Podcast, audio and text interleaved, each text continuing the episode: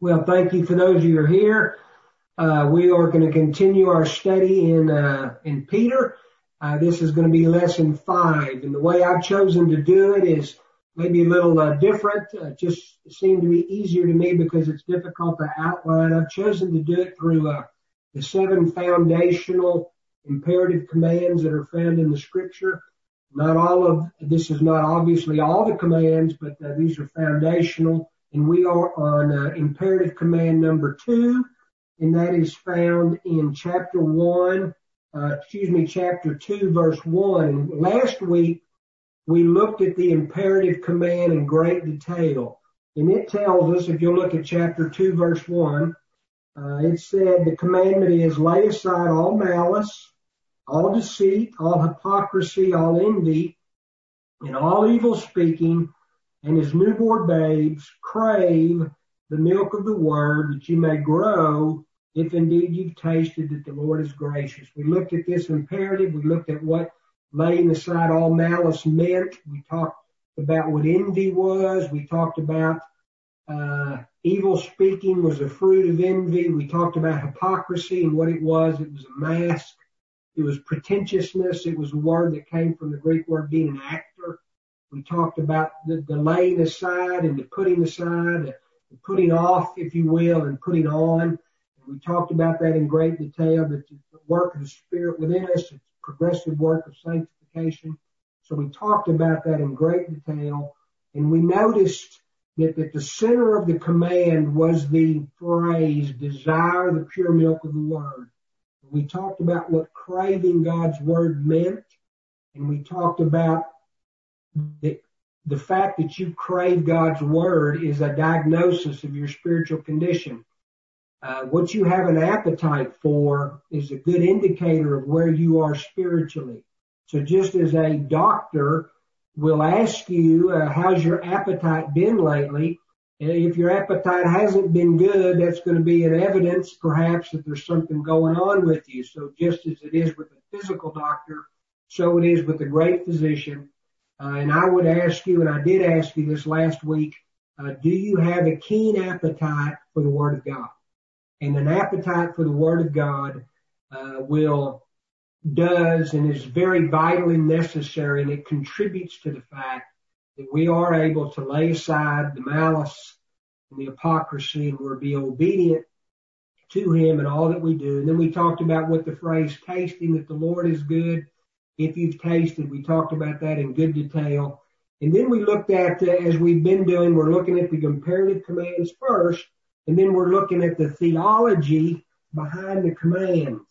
And uh, we started with this, and we we started in verse fourteen, chapter one. Let me read this again uh, to refresh our minds with this, and then we're going to look at the theology, the doctrine, the because, if you will, of the of the imperative commands. And we're going to see some uh, some deep theology today. And uh, bear with me. Uh, look at verse fourteen, chapter one of Peter's. We look at the theology behind the command to lay aside all malice. Verse fourteen, as obedient children, not conforming yourselves to the former lust when you were ignorant, but he who called you is holy, you also be holy in all your conduct, because it is written, be holy, for I am holy. And if you call on the Father, who without partiality judges to each one's work, conduct yourselves throughout the time of your stay here in fear, knowing that you are not redeemed with corruptible things like silver or gold from your aimless conduct received by tradition from your fathers, but you were redeemed with the precious blood of Christ as a lamb without blemish and without spot. He indeed was foreordained before the foundation of the world, but was manifest in these last days for you, who through him believe in God, who raised him from the dead, and gave him glory, so that your faith and hope are in God. Seeing, since you have purified your souls and obeying the truth through the Spirit, in sincere love for the brethren, love one another fervently with a pure heart, having been born again, not of corruptible seed, but incorruptible, through the word of God, which lives and abides forever, because All flesh is as grass, and all the glory of man is the flower of the grass. The grass withers, the flower fades, but the word of the Lord endures forever. So this is going to be the theology behind the command. This is how we're able to obey the command, because of what God has worked in our hearts. And we talked, we started this last week, I think because of the stress of trying to catch up with the uh, Zoom problems. Uh, maybe I rushed through it a bit. I just want to look at the first point of theology, and you see it in verse fourteen, fifteen, and sixteen. And that is, uh, I called it, we are called by the Holy One. We are called by the Holy One. Verse fifteen, he who called you is holy. And we're not going to really build up what it means to be called, but understand, if you remember Terry's teaching in Romans, uh, we are called. It's an ir- it is an irresistible call. It is a summons by the King of Glory, and that, that call is effectual in our lives. It it it creates the effect it is intended to. So when God, by His grace, calls us to His salvation, we come willingly. Uh, we don't come grudgingly kicking or screaming, but he changes our wills. He changes our want tos. He regenerates our minds and our hearts. He creates faith in us, and we come to him, and we do not resist this internal call. So we see that we are called by grace, by God's uh, predestined will, and he calls us into himself. And uh, so we see that we are called by the Holy One. We looked last week at Leviticus. Remember, this book is written to uh, to save Jews. These Jews, as Paul was apostle to the Jews, he refers many times to the Old Testament. So he he refers to Leviticus, and we looked at this. I'm not going to look at it again this morning, but we looked at Leviticus eleven, forty-four and forty-five, and then we looked at nineteen, two and twenty-seven, twenty, verse seven in Leviticus, as Paul refers to the nation of Israel to save Jews, to the initial calling to be holy. And we looked at that calling, and we said that the pattern of the calling is, is God himself. It says, uh, uh, as he who called you is holy, you be holy. So we looked at the verses in Hosea. We looked at Habakkuk, where it tells us that his eyes are so pure that he can't look on evil. We looked at the holy other nature of who God the Father is, and the Son and the Spirit is, that his, his ways are higher than our ways. His, his thoughts are higher than our thoughts. He is finite. He is infinite. We are finite. Uh, he is morally perfect and pure. There's not one hint of unrighteousness in him. He is wholly other than us. He is indescribable in our minds, how, how different he is from us. And so he's holy. And so because he's holy, he has called us to himself that we should be holy. And notice that it says in, uh, in verse, uh, verse fifteen, you should be holy in all your conduct, not some of your conduct, not what, what is easiest for you, what is, uh, that's not one of your besetting sins conduct, but all your conduct. We should be holy and different and separate and morally pure in what we think and how we act and how we respond to one another, how we interact with the world and the world system. We're to be completely different. There shouldn't be any, as it tells us in Ephesians, there shouldn't be any hint of of, uh, of wickedness in our lives. There shouldn't be any shame in our lives that we would bring on to our Savior. So Scripture calls us to holiness. As a matter of fact, it tells us in the book of Hebrews, without holiness, no man shall see the Lord. And so we understand that that holiness is, is, is one, it's positional, that we have to be placed in holiness. We have to be set apart by the Spirit, and we have to be made holy. And that's a work of Christ on the cross. When, when God the Father, he declares us righteous, justification. And then we have to be positionally holy. Uh, that's positional. And then we have to be practically holy in that uh, we must be positionally holy first. And then the progressive part is sanctification, where we cooperate with God's grace and we are obedient to him through his Spirit. And we read his word, we pray. And so we see this process working in each one of us. So we're called to be holy. And notice the foundation of holiness is going to be obedience. In verse fourteen, it says, as obedient children. So the evidence that we're holy is that we, our lives are characterized by obedience. Scripture is very clear that uh, if we say we love the Lord and our life isn't characterized by obedience, we are basically liars, Scripture says in First John. So the characteristic uh, of, of, of, of holiness is obedience, and it's a lifestyle of obedience. It's a life that is characterized by obedience and faithfulness, and uh, the evidence that we are His is that we are consistently obedient, and that's a process that He is working out in each one of us, and some of us uh, have further to go than others. And so you know uh, that God is working in each one of our hearts, but His desire is that we be obedient. And uh, the phrase, uh, be holy for I am holy, I think I stopped on this, verse sixteen.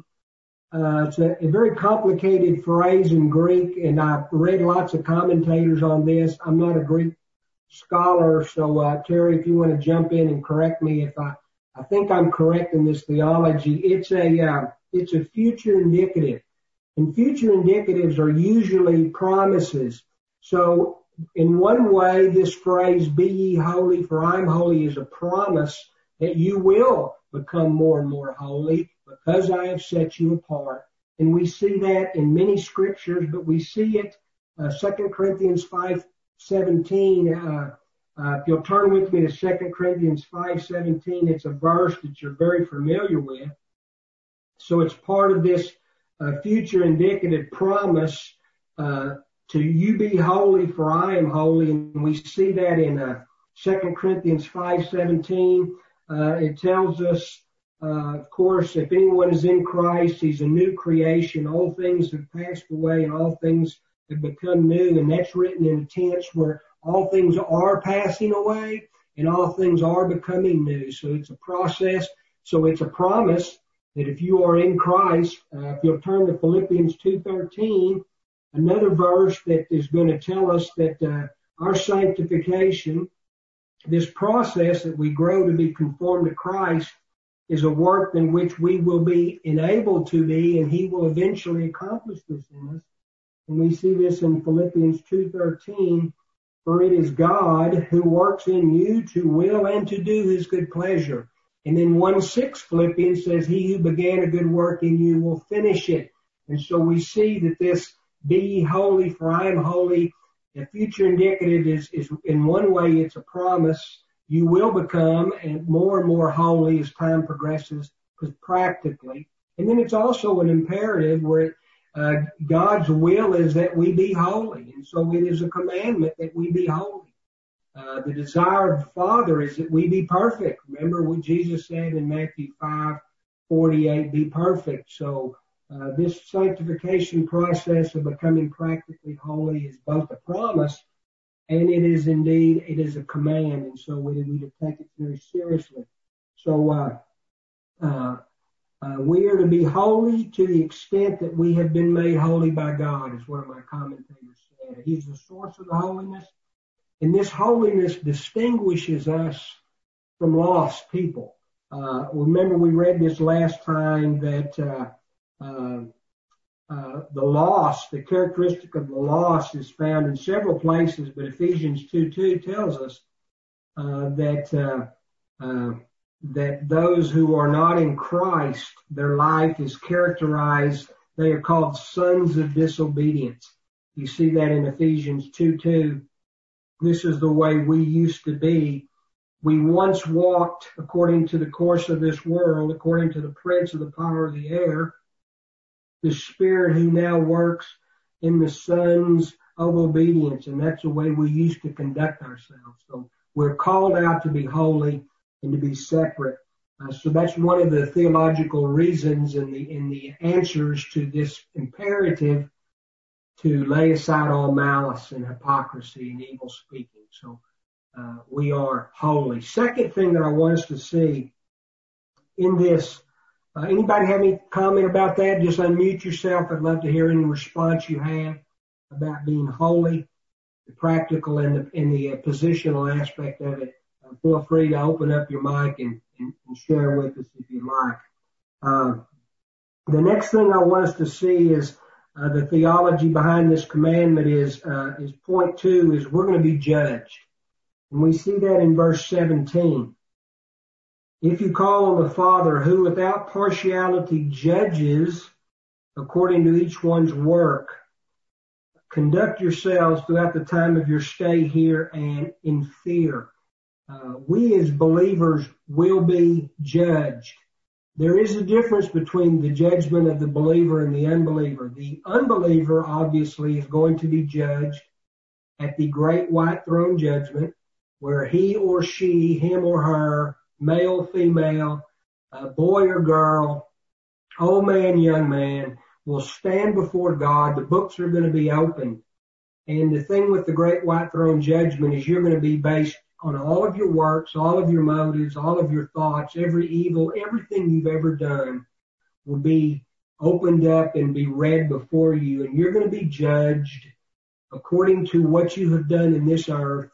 And you will have no defense attorney. You will have no blood to cover your guilt. You will have no one to declare you righteous, and you will stand on your own merits. And the standard of the judgment is perfection. So one thing, one sin, one thought, and you will be guilty because your sin is not covered under the blood of Christ, and you haven't been redeemed, as we're going to talk about in a minute. That is one judgment. It occurs after the thousand-year reign of Christ, after the second resurrection.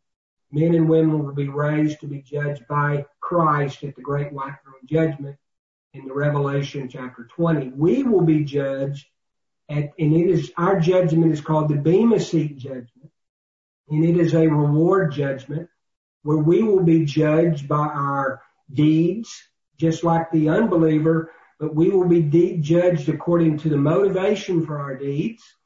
And we will not be condemned. This is not going to be a penal judgment for us. Uh, the, the, the lost judgment is penal, uh, but our judgment is not penal. Our, we will not be condemned at our judgment in the sense it will be a penal judgment. Our condemnation has been taken away by Christ. In Romans eight one tells us there's no condemnation to us who are in Christ Jesus, those who have been called according to the purposes, right? So, Our, our judgment is not penal. We're not going to be judged according to our sins. Christ has done that. He's absolved us of our guilt, and he's taken the wrath away. So we're not judged penally, but we are judged motivationally, and our deeds are examined. One of my commentators said, uh, our relationship with the Father does not preclude him from discerning in our lives that which is inconsistent with holy living. So we are going to be examined, and we're going to see, he is going to uh, reveal to us and judge us for, for instance, the gifts we've been given. All of us have a gift from the Spirit. All of us have been given a specific gift, and we're going to be judged according to, for one instance, how we use the gifts God has given us. If I've been given a gift of teaching, I'm going to be, I'm going to be examined Uh, by how well and how I was motivated to teach and how I used the gifts he's given me. If you've been given mercy, if you've been given helps, if you've been given uh, hospitality, whatever gift you've been given, you're going to be judged according to how well you uh, were faithful to the gift that God has given you. So just as a note of, we're always to examine ourselves to see if we're in the faith. I just uh, encourage you to know your gifting, and to and to see if you've been faithful to that gifting, if your if your if your life is characterized by motivation out of the love of God and loving Christ and loving one another. That's the motivation. And so we see that in, in many texts in Scripture. But if you will turn to First Corinthians uh, chapter three, Paul talks about this uh, Bema Seat judgment in First Corinthians three and then in Second Corinthians five ten. Let's look at the First Corinthians uh, chapter three, uh, eleven through fifteen. First Corinthians chapter three, uh, verses eleven through fifteen. For no other foundation can anyone lay than which is laid, which is Christ Jesus. If anyone builds on this foundation with gold, silver, precious stones, wood, hay, and straw, each one's work will become clear, for the day, that's the beam of day judgment, will declare it, because it will be revealed by fire, and the fire will test each one's work of what sort it is. If anyone's work which he has built on endures, he'll receive a reward. If anyone's work is burned, he will suffer loss, but he himself will be saved, so is yet through fire. So it's not a penal judgment, it's a reward judgment. And we see that very verbiage again in Second Corinthians chapter five, uh, verse ten. Uh, it says, uh, for we all must appear before the bema seat, judgment seat of Christ, that each one may receive the things done in his body according to what he's done, whether good or bad. Knowing therefore the terror of the Lord, we persuade men. But we are well known to God, and I trust are well known to you in your conscience. So there is a, a time that we're going to be examined. Our works will be examined. Notice that it says that God, uh, without partiality, judges. Literally, that means that uh, the judgment is not based upon our ethnicity. It's not based upon Uh, whether we're male or female. It's not based upon our economic status. Uh, it's not based upon whether we are a child or whether we're an adult. Uh, but he judges without partiality. Scripture tells us that he's not a respecter of persons. So it doesn't matter if you're a Jew or if you're a Gentile. Uh, you are judged uh, not by outward appearances, but you are judged by your heart. Remember when the nation of Israel, uh, they re- they rejected God's uh, call for to be a, a, a theologically based uh, nation, uh, that God was going to be their king, and they rejected that, and they wanted their own king. And uh, they picked Saul, who was tall and handsome and big, and they picked him because of outward experience, outward appearance. And then God rejected Saul. And then uh, David was named king, and uh, and, uh, and and Samuel said that God doesn't choose according to the outward appearance, but he looks at the heart. And so that's how God, when it says he judges without impartiality, money doesn't bribe him. It doesn't matter if your daddy and your grandpa were preachers. Uh, it doesn't matter. We all individually stand before him based upon the merits of Christ. And so he judges us impartially. He looks at our heart. And notice that he says each man's work, uh, all of us are going to be judged individually, not what we did as Grace Bible Churchers, but uh, what we do individually as members of Grace Bible, as we are individual members with individual responsibilities and abilities. And so uh, another commentator says God doesn't abrogate equity or justice in his dealings with any man, regenerate or unregenerate. So we are going to stand before him. So uh, obviously, and then it says, uh, uh, conduct yourselves throughout the time of your stay here in fear. That word stay just reminds us that we're pilgrims passing through. This is temporary place, seventy, eighty years, whatever it is. It's temporary. And then he says to do it in fear. And that word fear just re- really is a reverential awe of God. Uh, we as his children, uh, we should have an awe toward who he is. We should honor him in our minds and our hearts.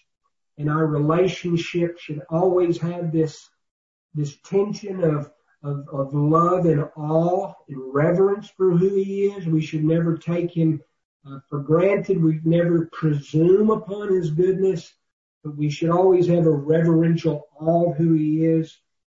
We should always have in the back of our minds a fear of displeasing him in our conduct. We should always have this uh, concern that we are shaming our Savior, and so we should have an awe of him. And, and Jesus says you should fear him who can kill the body and the soul in hell. Uh, so if you just want to know what what true fear is, uh, is, is, is he who holds the keys of sin and death is able to subject uh, an unbeliever to eternity without him. So we should have an awe of him and a fear of him. uh, in the respect that he's our father and we have this relationship with him. So anybody have any questions about the, uh, we're going to be judged and about holiness? Anybody want to speak? Just unmute. I'd love to hear any response you might have. These are, these are two of the, uh, of the, uh, theological points, uh, that I wanted to mention about this imperative. Any comments about these, uh, thoughts so far? And then we're going to get into something very, very sublime. Anybody have anything to offer towards this yet? With that said or not said, uh-huh, uh, let's look at this next thought. And it is found in verse eighteen. Knowing that you were not redeemed with corruptible things, but verse nineteen, but you were redeemed with the precious blood of Christ. I want to talk about this concept of redemption. It's a sublime concept. It's a concept that runs from Genesis to Revelation. It is a, it is a concept that is one of the most uh, uh, hard to fathom concepts in all of Scripture. It's a truth that comforts our hearts. And in it, we see Christ's work on our behalf. The word uh, redeemed has a couple of words in Hebrews and a couple of words in Greek. Uh, in the uh, Old Testament, the word is uh, uh, pada, P A D A. I don't know how it's, pronoun- how it's pronounced. I don't want to butcher it, but in the Hebrew, it's P A D A. And the word literally means to uh, to buy it back. Uh, the word means to uh, purchase a person from slavery to freedom or new ownership. It's a word that uh, uh, d- donates divine salvation from oppression, from death, and from sin. And always with the concept of redemption is the means of redemption, and, and the means of redemption is always a price. And the price is the blood of Jesus Christ. He's the ransom.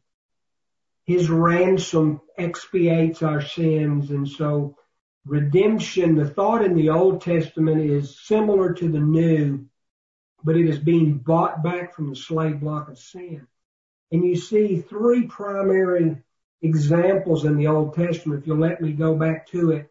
Peter is writing to the to the Jews. They would be familiar with it. And so uh, it's well for us to look at it. First thing we see, of course, uh, we remember is the Exodus. Remember the nation of Israel has been in uh, slavery to the nation of Egypt for four hundred plus years. And they are in hard oppression. And they are in servitude. And they are in bondage to the Egyptians. As ordained by God, it was uh, foreordained, of course, and of course we knew it happened. But this literal slavery is a picture of us in our sin, prisoners in sin, slaves to sin. And we, just like the nation of Israel, was literally imprisoned and enslaved, so we too used to be literally imprisoned and enslaved in our sins, right, before Christ. And so we see, if you look with me in Exodus, I'm not going to read all the account, obviously, just a few verses. Uh, we see this concept of redemption, and we see it uh, uh, in three examples, and I'm going to use three. There are many others, but uh, for time, I won't look at them. But look at Exodus three, uh, as we see God's calling Moses at the burning of the bush, burning bush. Then we see God speaking to Moses as we see this concept of redemption. Uh, three seven Exodus. The Lord said, I've seen the oppression of my people in Egypt, and I've heard their cry because of their taskmasters. I know their sorrows, and I've come down to deliver them out of the hand of the Egyptians and to bring them up to a good and large land. So we see this concept of redemption, that the nation of Israel is oppressed, they're in slavery, and God is going to deliver them out of their hands and buy them back from this bondage and take them to a land of milk and honey, land of Canaan. We see this again in chapter six, uh, uh, God speaking again to Moses. Look at six five in Exodus. I've heard the groaning of my, of, uh, of the children of Israel, whom the Egyptians keep in bondage, and I've remembered my covenant. And then he says, I am the Lord, and I will bring you out from the burden of the Egyptians, and I will rescue you from their bondage, and I will redeem you with an outstretched arm. So we see this picture of redemption, that the Father is going to redeem his people from oppression and from our sin and from who we were before Christ. And he's going to deliver us from this to something else. So just as the nation of Israel, they're delivered from slavery to the promised land. We are delivered from our sins. It's a beautiful principle of repentance. We are brought from where we were, and we are brought to. We are saved for a reason, and that's to glorify him, do works ordained, to share his gospel, grow in grace, all these things. But we're saved from something to something, and so that's what repentance is. And so this is what redemption is, and we see this. And then uh, if you'll let me read one more verse, uh, Exodus twelve thirteen. The means of this redemption, of course, is blood. And so that's where the Passover is instituted, as the nation of Israel is called to take an unblemished lamb called a paschal lamb. This lamb has to be sacrificed. It has to be put over the doorpost of the home. And so when the last plague comes, the death angel, when they, when the death angel sees the blood, the blood is the, is the ransom price. It is the means by which Christ redeems his people. This is the Passover. This, of course, points to future when Christ is going to be the type. It's going to fulfill this. He's going to be the sacrificial lamb, unblemished lamb. And when God looks at the blood of his son, the death angel metaphorically passes over us, and we are redeemed and saved. So we see this typing in this example of redemption. There's also another example of redemption, and the word is gall, G A A L, and that's also a word in the Hebrew, and it's a little different. Uh, and it's uh, and it's the, the the thought of a kinsman redeemer. And the nation of Israel, they had peculiar rules which we are not familiar with, and some ways they did things, but it would be found in the book of Ruth, uh, be after Judges, Joshua, Judges, Ruth. And, uh, and in Ruth, we see this beautiful picture of, of, uh, of Ruth, who is a Moabitess. Uh, she is of the offspring of Lot and his sexual immorality with his daughters, and she is a, a part of a cursed nation. And we see God in his mercy, uh, transferring Ruth from, from, uh, from her hopelessness and lost condition. And he's going to redeem her. And she's going to be a part of the progeny of, of uh, David and then Christ in the future. We see this work of redemption. It's called kinsman redeemer. And Boaz is a distant relative. And according to this culture, uh, you had an opportunity to redeem or buy back a relative's land, or uh, uh, or d- continue to allow them to develop a progeny with children and descendants. And we see this this. Uh, and this concept of kinsman redeemer is, is, is more of a justice, and it's, it's providing justice, a purchase of a relative from slavery. And we see Boaz, uh, we see in chapter four of Ruth, I'm not going to read it, but for time's sake, Boaz uh, becomes Ruth's kinsman redeemer, and he redeems her, uh, and he takes her to be his wife. And one of my commentators said, Christ took our nature so he could become our nearest kin and brother. And so just as Ruth became, I mean, Boaz became kinsman redeemer to Ruth, so Christ became our kindred redeemer.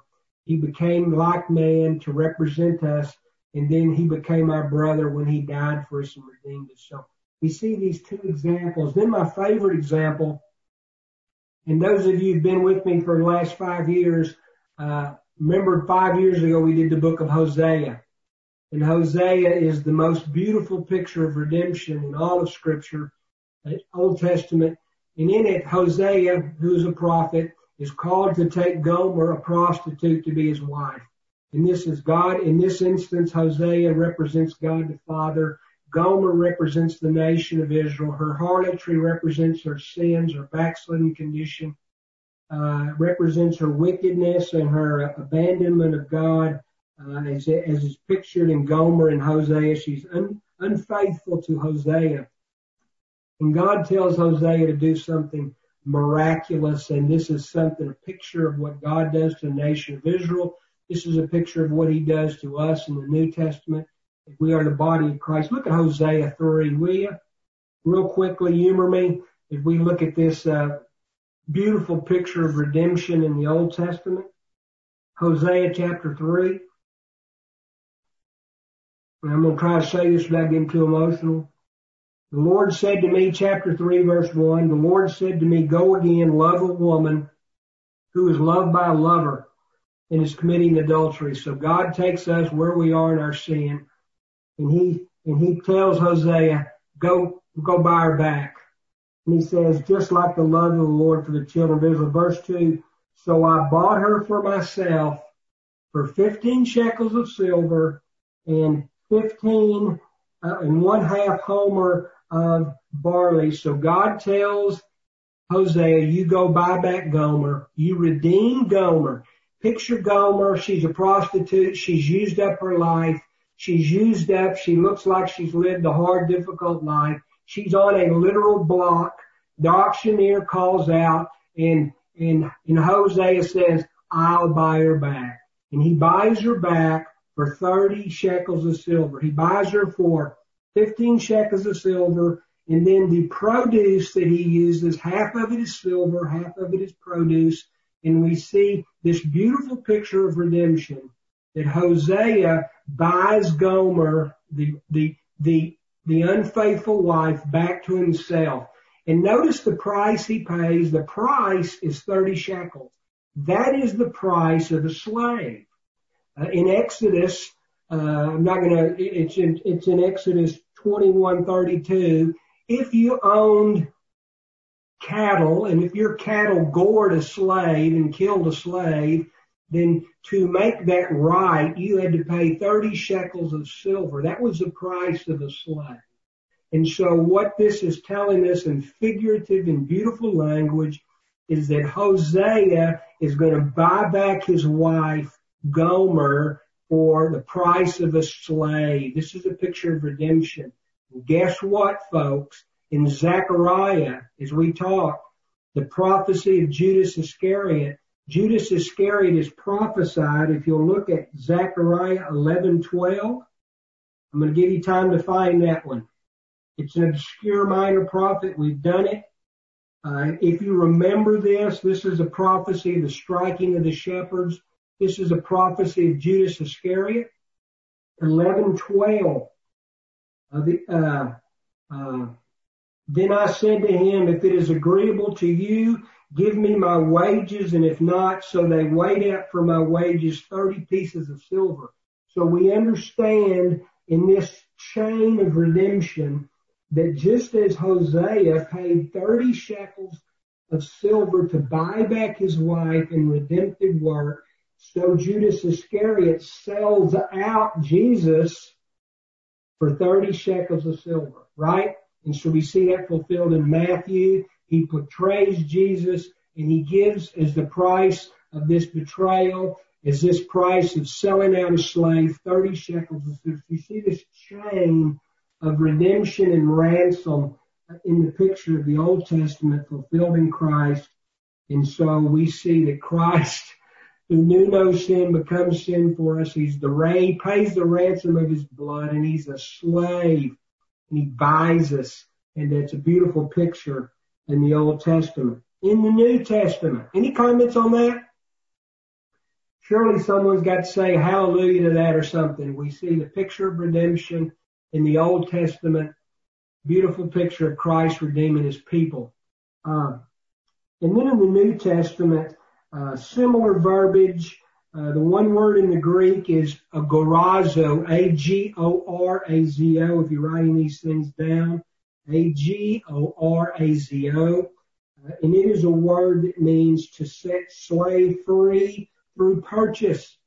And uh, and we see this Uh, like I said, this is from Genesis to the Revelation. And you see us in heaven. We're standing before God. After we've been raptured, uh, we are standing before our King in glory. And uh, you hear that it's the song of the redeemed. If you'll look with me to, to the Revelation uh, chapter five, look what we say as we bow before our Savior and we worship Him. Uh, we we we sing this new song to our King and our Savior in glory when we're raptured to glory. Look at verse five, chapter five, verse nine. And they, that's us, uh, the twenty-four elders. That's going to be representative of the church and the and the and the, and the saved of Israel. And we sing a new song saying, "You are worthy to take the scroll, to open its seals. You were slain, and you have redeemed us to God by your blood." So we hear the redeemed praising Jesus for his redemptive work, for the ransom he paid, his blood. And then if you want to look at another verse while we're here in the Revelation, look at Revelation fourteen. Uh, fourteen, this is a, this is a song of those who, uh, Uh, who are, uh, have been saved. Uh, I think these are going to be the Jews who have been saved during the tribulation. This is their song also. Uh, chapter fourteen, verse three. They sang as it were a new song before the throne, and that no one can learn except the one hundred forty-four thousand. That's another lesson. Who were redeemed from the earth. Okay. And then it says, these were redeemed from among men, first fruits to God and to the Lamb. And so we see this picture of saved uh, during the tribulation period. They were redeemed, of course, by the blood of Christ also. So we see this picture of redemption that flows from Genesis to the Revelation. And it's, uh, and, uh, so we see that we are redeemed. So let's look at, uh, uh, let's look at verse nineteen. Verse nineteen. The ransom, but we were, we were redeemed, verse nineteen, but we were redeemed not with corruptible things. Uh, some things that men think redeem them in this world are corruptible. Uh, men think that money will redeem them. Men think their works will redeem them. Men think their, uh, history of, of heritage, their ethnicity will redeem them. These are corruptible things that cannot redeem. Uh, we're not redeemed by anything but the blood of Christ. So, uh, so instead of being redeemed by corruptible things, which men uh, may inherently think they can be redeemed by, Scripture is very clear in verse nineteen. You are redeemed with the precious blood of Christ, a lamb without blemish and without spot. So we see this redemption is accomplished through the means of the precious blood of Jesus. And uh, this this word precious blood, the word precious, uh, it's it's a fantastic word in the Greek. It's timio, T I M I O. When it says we are redeemed with the precious, the precious blood of Jesus, that word means this blood has an inestimable, that's a hard word for me to say, inestimable value. It is costly, and it is it is it is an unfathomable costly gift, and it is a precious gift, and the value is not, we are not able to understand the value ultimately because of our limited minds. That's why Scripture tells in ages to come He's going to show us His riches in Christ Jesus, Ephesians two seven. So this precious blood's value is going to become more valuable to us as we go from here throughout eternity. We are going to realize the preciousness blood of Jesus for all of eternity. We're going to worship Him and honor Him. Friends, friends, comprehend this truth, how valuable the blood of Christ is. We know the principle that with, without the shedding of blood, there is no remission of sins. And we know that the life is the lifeblood. So Jesus gave that precious, incorrupt, sinless blood It had no blemish, no stain, as he gave it as a ransom price to buy us back from the slave block of sin. And we know that uh, he made him, Second Corinthians five twenty-one, who knew no sin to become sin for us.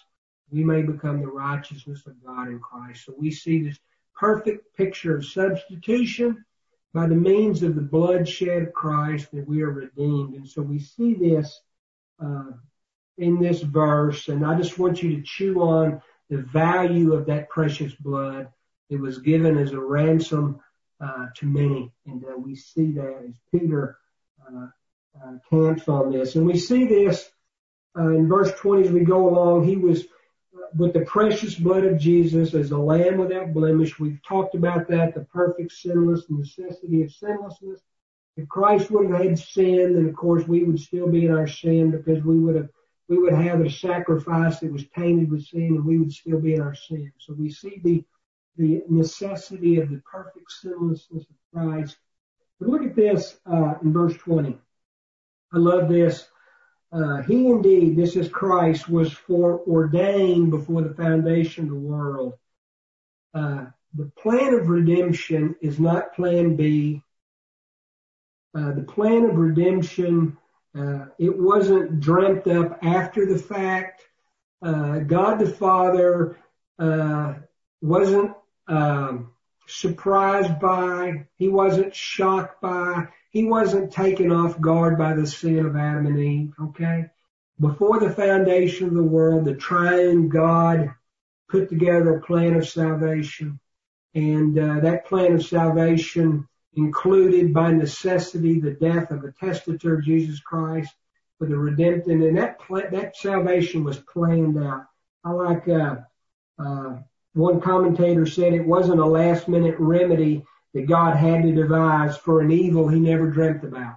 But it was ordained before the foundation of the world. Jesus agreed to take on humanity, become fully God and full, become fully man and fully God, and to carry out the work of redemption. So uh, he was indeed was foreordained before the foundation of the world, but was manifest in these last times for you. Chew on that a while. He was, the word manifest, he was revealed at his incarnation for you. He became flesh to represent you so that he could be your high priest. He could be your substitute. He identifies with you as man. He's touched with your feelings and infirmities. He's tempted in all points as you are without, without sin. And so he becomes man. He takes on our nature. And so, and notice the beauty of this. He's manifest for you. Personally came to die for you, to represent you. So you can come to him with boldness, the scripture says, with, with full assurance of faith and confidence to seek help in time of need. So that's what our Savior did for us. And if that don't add a little spark to you this morning, I don't know. I'll, we'll have to talk about that later. But anyway, that's... Uh, the ransom price was paid, foreordination accomplished. And then look at verse uh, twenty-one, very important verse, a lot of packed with theology. As we see this, uh, uh, who through him, if you want to uh, just put words in here, who through Jesus believed in God, who God the Father raised from the dead and gave him Jesus glory, so that your faith and hope are in God. A lot of theology here. In verse twenty-one, first of all, we see who through him. Jesus is the only way to God. Uh, he's the way, the truth, and the life, John fourteen six. And so it says, when Peter says, who through him believe in God, this is a very deep theological statement, and it's what separates Christianity from the other faiths. Other faiths, There, there's a religion and it's their approach to God. Christianity says this is the approach, and the approach is through Jesus Christ. There's no other way. Uh, to get in through the door, you have to go through the door of the sheep, and that's Jesus Christ, and he's the way. And any other way uh, is the wrong way. But, but, but, but uh, Peter says, who through Jesus believe in God.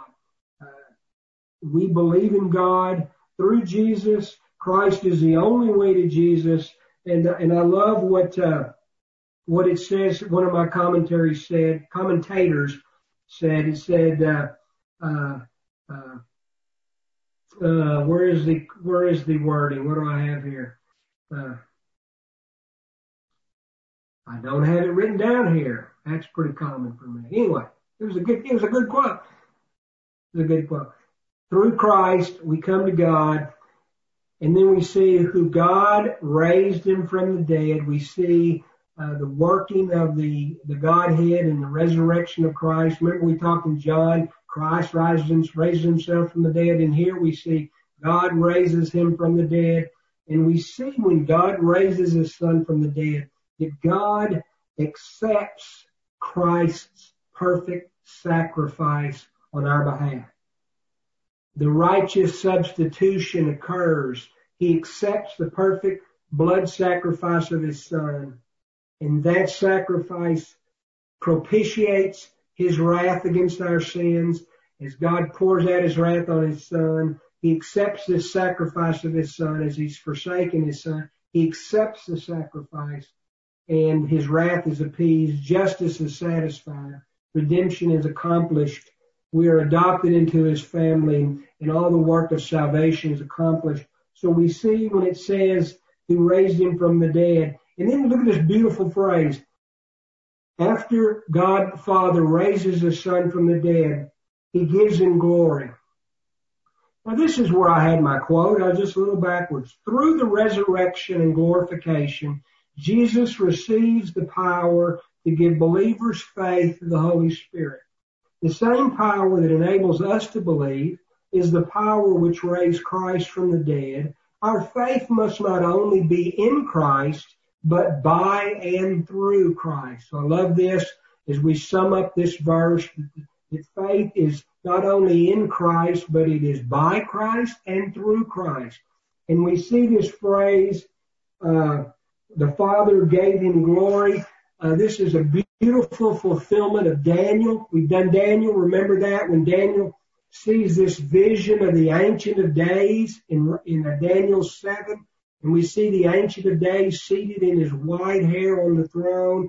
And then we see Jesus Christ, the Son of God, come to the Father. And then the Ancient of Days gives his Son dominion and lordship over the whole planet. And that's fulfilled. Remember what Jesus said after, before he ascended, he says, all authority has been given unto me. And so we see this beautiful picture because of the resurrection and the death and the, and, and the salvation of Christ. Then this power and authority is transferred to the Son, and he is, has dominion over all things. And, and uh, it's just a beautiful picture of our salvation accomplished. And we see the Uh, work of God in our salvation. Whew. It's a lot to say. Uh, it is the theology behind the command to obey. And then lastly, if that's not enough, we see this last piece of theology, and it's uh, we want. If you're writing this down, we've got uh, we've got uh, redemption. We've got we're going to be judged. We've got be holy. Uh, and now we see the enduring word, all part of a picture complete. Uh, work of salvation that God works in us, and this is the means he uses. Uh, if you're writing this down, it's the enduring word, and we see this in twenty-two and the following. The enduring word. Since you have purified your souls in obeying the truth through the Spirit. So we see the work of the word in accomplishing our salvation. That word purifies. Uh, is, a, is, a, is a Greek word. It comes from the basic word hagios, to be set apart. It's hagonizo, and it, word, and it means to be ceremonially cleansed. So this is telling us that we are cleansed, we are positioned in Christ, uh, uh, and the means is it is through the word.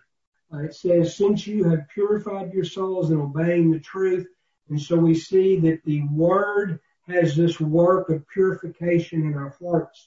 And uh, and we see this in uh, many, many verses. Uh, and, and the concept is uh, the verb the, the verb purifies. I'm using a lot of Greek today. I really don't know it. But uh, uh, it's a perfect participle. And it really means lasting result of a past action. So the Word of God purifies us. The past action is a purification of our souls, and because our souls are purified, it lasts, and it results in the purifying of our soul, this progressive work of salvation. Uh, Psalm nineteen is just filled with with the quality of the Word and the effect of the Word. If you just want to look real quickly at Psalm, as I've got uh, ten minutes, so don't get antsy. Uh, Psalm nineteen, we see the work of the Word as it dovetails this verse uh, that the Word purifies our soul. Look at uh, Psalm nineteen, verse seven. These are all synonyms of the Word, uh, similar words, just sort of different aspects of it. The law of the Lord is perfect. That's the quality. And what does it do? It converts the soul. Uh, same thing as purifies the soul. The testimony of the Lord is sure. That's the quality. And what does it do? It makes wise the simple. The status, the statutes of the Lord are right. That's the quality of the Word. And what does it do? It rejoices our heart. The commandment of the Lord is pure. There's that word again. Uh, in, in the purity of the Word, the quality of the Word enlightens our eyes. And so we see the fear of the Lord is clean. It endures forever. The judgments of the Lord are true and righteous, and we're to desire them, and we are rewarded by our obedience to them. And so uh, we see that in verse uh, eleven. In keeping them, your servant is given great reward. So we see this this enduring Word, and we see its effects, that it uh, has this effect of purifying us. Uh, and so we see its work in us. So we see that. Uh, second thing we see uh, from this enduring Word uh, is that it's through the Spirit. The Spirit energizes the Word. The Word is given life by the Holy Spirit. As the Holy Spirit uh, works through the Word, the Word changes us. The Word conforms us to the image of Jesus. And so he takes the Word, and this phrase, uh, the Word here is uh, uh, in verse uh, twenty-three, we've been born again, not of corruptible seed, but incorruptible through the Word. That verb is the written Word, and it is the uh, it's the written Word that is energized uh, by the Spirit, that converts our souls, that purifies our souls, that changes us, and makes us into the image of, of, of his Son, Jesus Christ. So we see that Word, it purifies, and it is through the Spirit. And the results, look at the beautiful results of this. The, the, the purifying of our soul through the Spirit, the means of which is the Word, creates this in us. Look what it does. And this is an examination principle. It says, through the Spirit, insincere, love one another out of a pure heart. So this Word, as it works in us, one of the ramifications of the Word working in us is that we love one another. We love the brethren, and we love one another fervently with a pure heart. We don't love each other hypocritically. We don't love each other as a pretension, but it is we love each other because we are related, because our relationship to the Father, as we've been purified by this Word and converted by this Word. And so we see this work in our lives. And then it says in verse twenty-three, we're born again. That's a work of the Spirit. You put regeneration right there. We're regenerated by the Spirit through the Word. And then what he does is beautiful. He shows the sharp contrast between the enduring Word, the work of God, the work of the Spirit in, in, in, in our lives, and it contrasts that with the finiteness of man. Notice what he says here. He says, we're born again, verse twenty-three, not from corruptible seed, which is human procreation. Human procreation results in sin. We're all born sinners. And that's what human procreation uh, is, the corruptible seed. But the incorrupt, but it says, but incorruptible. The seed, if you remember the parable, the sower and the seed, the seed is the Word of God. So the Word of God is pure, and it is not corrupted whatsoever. It is incorruptible. So we see this contrast between human procreation and the results of it, and we see this, we see the results of, of, of the incorruptible seed, which is of faith, which is of Christ, and we notice that there's a stark difference between uh, procreation of corruptible seed and incorruptible seed. And then it says, through the word which lives and abides forever. And then it further contrasts this. All flesh is as grass, and the glory of man is the flower of grass.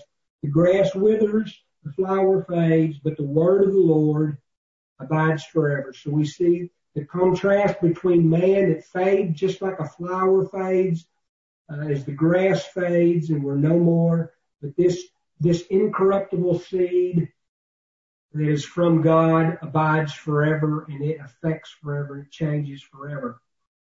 And then he concludes with this. Now this is the word which was by the gospel and preached to you. And in this context, the word is not the written word, but is the spoken word, the rhema word, the R H E M A word. And, uh, and, and, and Peter is saying this is the spoken word, which is what the gospel is. Uh, as you, and then it tells us in Romans, how are they going to hear without a preacher? So God has ordained that preachers, that we as lay people, we expound the word and we speak forth the word. This spoken word is the gospel that changes life. And so Peter ends with this spoken word that is the gospel, and it is preached, and this spoken word preached is what God uses through the Spirit to convert us and to change us and to purify us.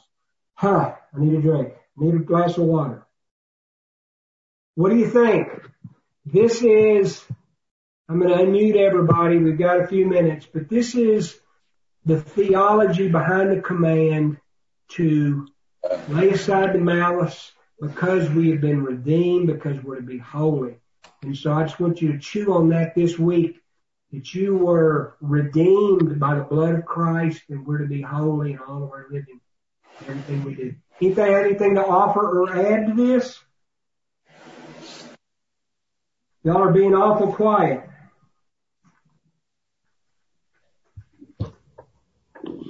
Next week, we're going to do, by the Lord's willing, imperative command number three. I uh, really want you to read this if you could. Uh, if you'd start in uh, chapter two, verse thirteen, and read through three. We're going to talk about this wonderful topic of submission. A very difficult topic. We're going to talk about submitting to one another, committing to our uh, uh to our government. We're going to be talking about submission to our employees and employers. And uh, uh, we need much prayer to uh, be able to be obedient to this command. And then we're going to look at the reasons uh, because we're chosen and we're a royal priesthood, brothers. And so we're going to see that uh, the theology behind the obedience to government is not based upon if we agree to the government or agree with the government, but it's because of who we are in Christ, and it glorifies Him. And uh, we'll talk about that in great detail next week. So if you would, read that, and uh, we will move on from there. Appreciate you guys. Y'all are awful quiet. Anything to say? Uh, Don? Yes. Uh, you know, when we think of the word, one thing really comes to mind to me, because we watch MacArthur a lot, and he has this uh, guy that is working at the college now from China. Uh-huh. And most of you have probably seen this if you watch MacArthur, but it's it's just so important, I think, when we think of the word, because we as Americans take a lot of things for granted, and probably the word is one of them until, you know, we get something that's real specific to to talk about how important the word is to our lives. But these guys had to sit and watch them, the Chinese, burn up all of their Bibles. And they would try to have, you know, home Bible study, and they would break in, take the Bibles, put them in a pile and burn them up. And they put this one guy's father in prison just for studying the Bible, and he got a Bible somewhere after they took them all away, and he got caught with it again, and they put him in prison.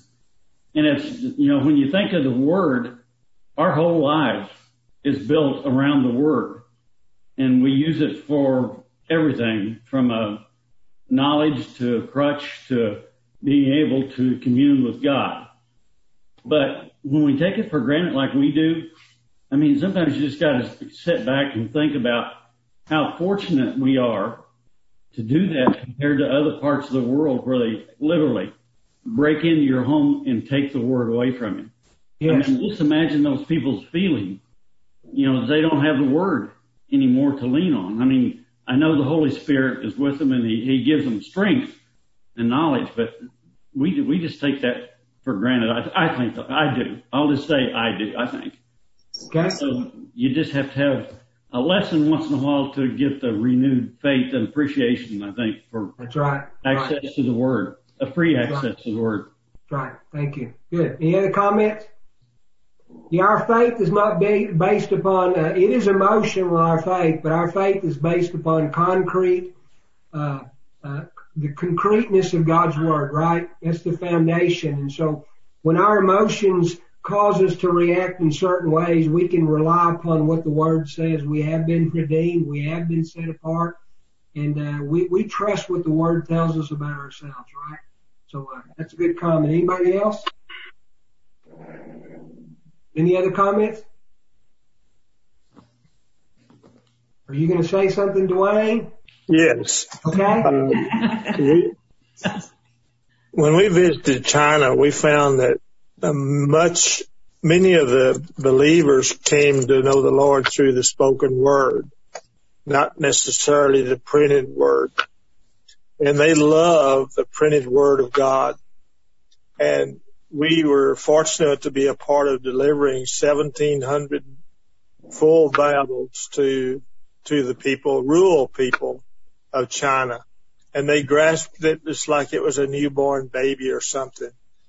And it, but when we got to understanding it better, we realized that they would take that back to their village and, and, uh, literally take the Bible apart to give to family and other people to read, sharing the Word even that way. So it was amazing.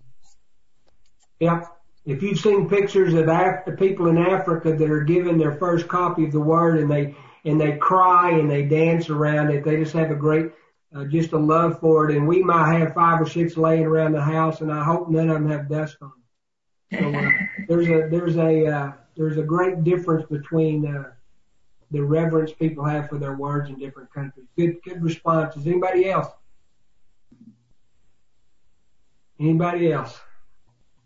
Well, let's pray, and then uh, we'll let you go into Zoom rooms and prepare for uh, the message uh, from Terry at eleven o'clock. Let's pray. Father, I thank you that you have called us. I thank you that it's an irresistible call from the King of Kings. It's a summons that is Uh, internal, and it is to us. I thank you that you have set us apart to be holy. Help us to be faithful and obedient, and help our lives to be characterized by holiness. And I thank you that we will be made more and more holy through your word, which purifies us. I thank you that we have been redeemed by the precious blood of Jesus. And I thank you that you have foreordained this, and you planned this, and that you have put us as be recipients of your good graces. Help us to live our lives faithfully, knowing that we will be judged by what we do and the motivation behind what we do. Help us to be faithful. Help us to live our time here on this planet in with a reverential fear of you and an awe of you and a thankfulness and a desire to please you in all that we do. And we thank you for your word. It purifies us, that is not corruptible, and that changes us, and it results in love for you and love for our brothers. Help us to be faithful in these days in which we live. We thank you for your gospel, which is your spoken word that changes our hearts. We thank you for our preacher, Terry, and we pray that you would bless the word And we trust your word will accomplish your purposes and will not return into you void.